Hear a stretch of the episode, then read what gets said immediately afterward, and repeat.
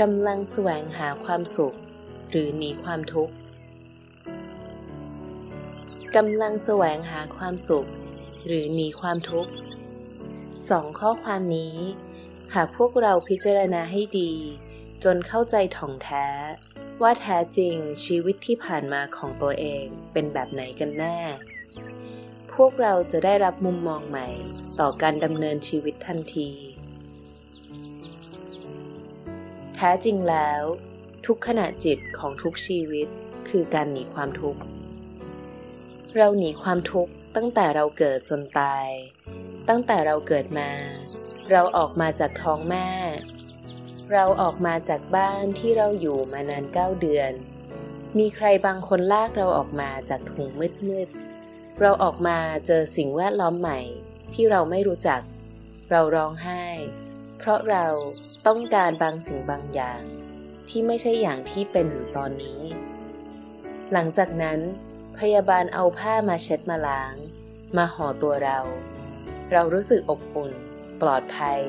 เราจึงหยุดร้องไห้ พอเราเริ่มไม่สบายตัว เริ่มเป็นทุกข์กับสภาพปัจจุบัน เราร้องไห้อีกครั้ง เราเริ่มเรียนรู้ว่าเมื่อเราร้องไห้ เราจะได้บางสิ่งบางอย่าง ที่ต่างไปจากสภาพปัจจุบัน บางอย่างที่จะช่วยเราพ้นจากสถานการณ์ ที่เราเป็นทุกข์อยู่ตอนนี้ และมันก็เป็นอย่างนั้นจริง ๆ มีพยาบาลเดินเข้ามาหาเรา จัดการทุกสิ่งทุกอย่างให้เหมาะสม และเราก็หยุดร้องไห้ นอนหลับสบายต่อไป จะเห็นได้ว่าพวกเราทุกคนล้วนผ่านกระบวนการหนีความทุกข์มาตั้งแต่เกิด พอเราโตขึ้น การหนีความทุกข์เริ่มง่ายขึ้น เราเริ่มเดินเองได้ วิ่งเองได้ ขับรถเองได้ ไปไหนต่อไหนเองได้ จัดการเรื่องของตัวเองได้ เราไม่ต้องร้องไห้รอใครมาช่วยเราอีกแล้ว และนั่นคือจุดเริ่มต้นของความหลงผิดเข้าใจว่า ชีวิตคือการแสวงหาความสุข เราเริ่มมีแผนการจะไปตามความฝันของเรา ความอยากของเรา ความต้องการของเรา โดยที่เราไม่ได้เอะใจเลยว่า จริงหรือที่เรากำลังแสวงหาความสุข เราไม่เคยสังเกตเลยว่ากำลังเป็นทาสของอะไรบางอย่าง ที่สั่งให้เราไปทำอย่างนั้น ไปทำอย่างนี้ และถ้าเราไม่ได้ไปทำอะไรอย่างนั้น เราจะถูกลงโทษ เราจะรู้สึกทุกข์ เราจะรู้สึกเบื่อ เราจะรู้สึกเซ็ง เราจะรู้สึกเศร้า และแน่นอน เพราะเราไม่ยอมเป็นทุกข์แบบนั้น เราจึงต้องไปทำและในตอนนี้ผมอยากให้พวกเราเริ่มหันมาสังเกตชีวิตของตัวเองกันสักนิด ที่ผ่านมาตั้งแต่เล็กจนโต เรามีแต่ความต้องการที่ไม่เคยสิ้นสุด เรายังไม่เคยหยุด ไม่เคยพอ เรายังเต็มไปด้วยจิตใจที่ดิ้นรนแสวงหา รูปรส กลิ่น เสียง สัมผัสที่เราพอใจ เราจะเห็นว่าเราตกเป็นทาสของความหลงผิด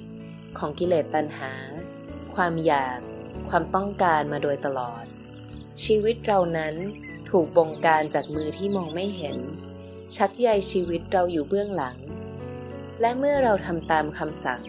เรารู้สึกว่าเรากำลังได้รับความสุข แต่ มันใช่การได้รับความสุขที่แท้จริงหรือไม่ และเราจะมาหาคำตอบกัน ลองถอยกลับมาในช่วงที่เรายังไม่มีความอยาก ความต้องการจะทำหรือจะได้อะไรบางอย่างสักหน่อย ตอนนั้นเรายังมีภาวะปกติในจิตในใจ ไม่มีความดิ้นรนทางใจที่จะแสวงหาอะไรอะไร และทันใดนั้น อยู่ดีๆ ความน่าเบื่อก็คืบคลานเข้ามา ส่งผลให้จิตใจที่เคยเป็นปกติอยู่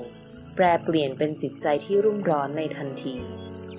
ความทุกข์ได้เข้ามานั่งแทนที่ความเป็นปกติที่เคยมีอยู่เดิม เราเริ่มดิ้นรน หาทางจะคลายความทุกข์นี้ เราไม่อยากทุกข์แบบนี้ เราเริ่มวางแผนจะไปไหนดี จะทำอะไรดี และในที่สุดเราได้คำตอบ เราอยากออกไปข้างนอก อยากไปเดินห้าง และพอได้ออกไป เราก็เริ่มมีความสุขขึ้น ความจริงคือพราะความเบื่อลดลงไป แต่พอเราออกไปข้างนอกได้สักพัก ได้เดินเที่ยวเล่นจนพอใจแล้ว ทีนี้ความน่าเบื่อกลับมาเยือนอีกครั้ง เราเริ่มเบื่อ อยากกลับบ้าน เราไม่อยากเดินเที่ยวแล้ว การเดินเที่ยวที่เป็นความสุข กลับกลายเป็นความทุกข์ ในพริบตา ชีวิตของเราวนเวียนอยู่แบบนี้ ทุกวัน ทุกวัน แต่เราเข้าใจว่าวันนี้มีความสุขได้ออกไปเที่ยวข้างนอก แล้วก็ได้กลับบ้านตามที่ใจอยาก เรากำลังหลอกตัวเองว่าเราได้ความสุข ทั้งทั้งที่เป็นแค่การบรรเทาความทุกข์ที่ตามจี้ก้นอยู่ตลอดเวลาให้มันลดลงไปหน่อยเท่านั้นเอง และถ้าลองทดสอบตัวเองง่าย ๆ โดยการอยู่ในบ้านคนเดียวหนึ่งวัน ไม่ออกไปไหน ไม่พูดกับใคร ไม่เล่นโทรศัพท์ ไม่เช็คไลน์อีเมล ไม่ refresh Facebook ไม่เล่นอินเทอร์เน็ต ไม่ดู YouTube ไม่ทำอะไร ยกเว้นทำกิจธุระส่วนตัวทำกับข้าว กินข้าว ล้างจาน เดินจงกรม นั่งสมาธิ จะเห็นว่าชีวิตน่าเบื่อมาก อยากจะหาอะไรทำก็ได้ให้หายเบื่อ การพยายามหนีความเบื่อ นั่นแหละคือการหนีความทุกข์ เราดิ้นรนหนีความทุกข์หนีความเบื่อกันทุกขณะจิต แต่เข้าใจผิดคิดไปว่าการดิ้นรนแบบนี้คือ การแสวงหาความสุขให้กับชีวิต คนในโลกล้วนตกอยู่ภายใต้วงจรแห่งความน่าเบื่อนี้มาตั้งแต่เกิดจนมาถึงทุกวันนี้ แต่เรากลับมองไม่เห็น เรากลับมีมิจฉาทิฏฐิเห็นว่าเรากำลังได้รับความสุข อยู่ทุกเมื่อเชื่อวัน